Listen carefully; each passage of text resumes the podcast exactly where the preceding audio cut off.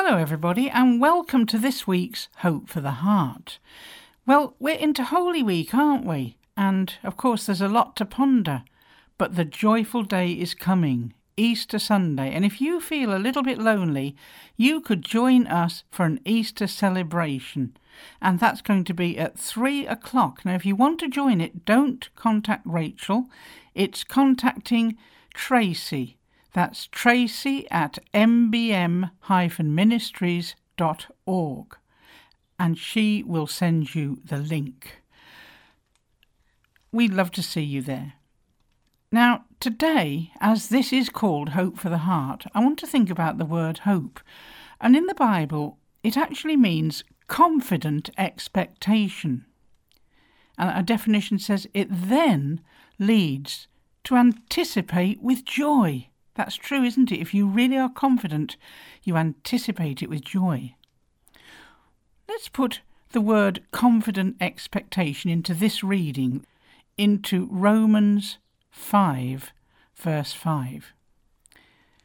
And confident expectation does not disappoint us, because God has poured out his love into our hearts by the Holy Spirit, whom he has given us. So we have the love of God being poured daily into our hearts. And in Romans 15 it says, And may the God of hope fill you with all joy and peace as you trust in Him.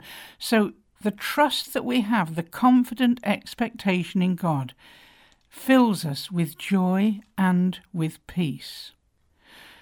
You see, God is always bigger and far more resourceful than our problems. Even if it seems that the problem or difficulty is like the biggest mountain we've ever faced.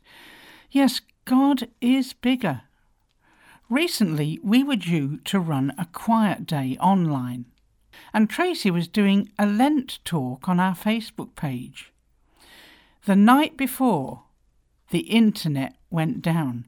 Well, I thought it was a problem with our provider, but it soon became clear that our internet router had actually stopped working. I was shocked. I mean, it was quite late in the evening.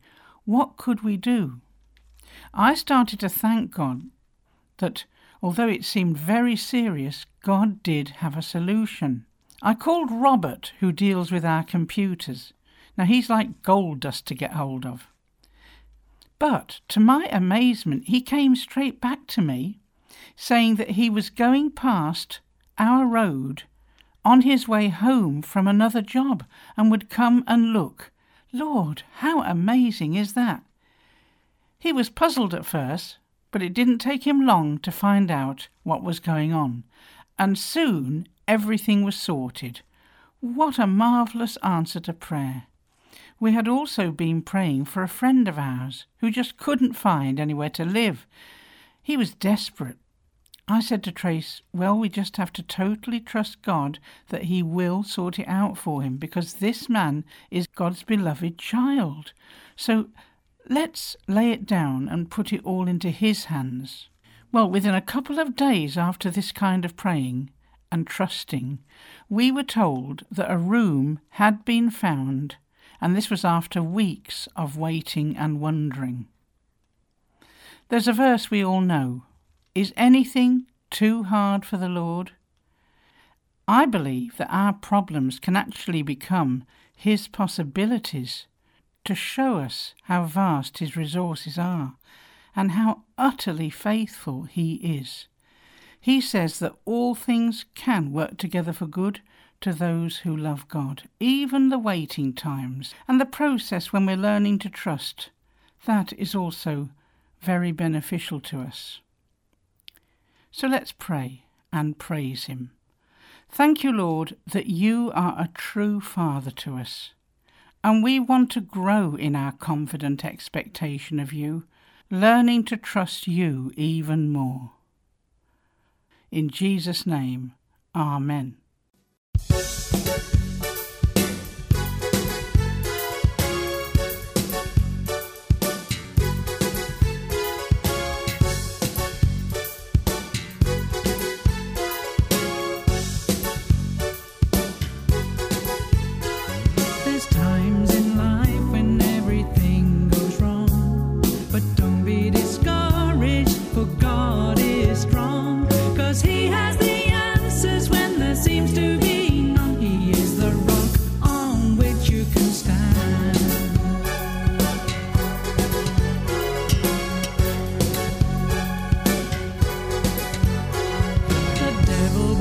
tell you.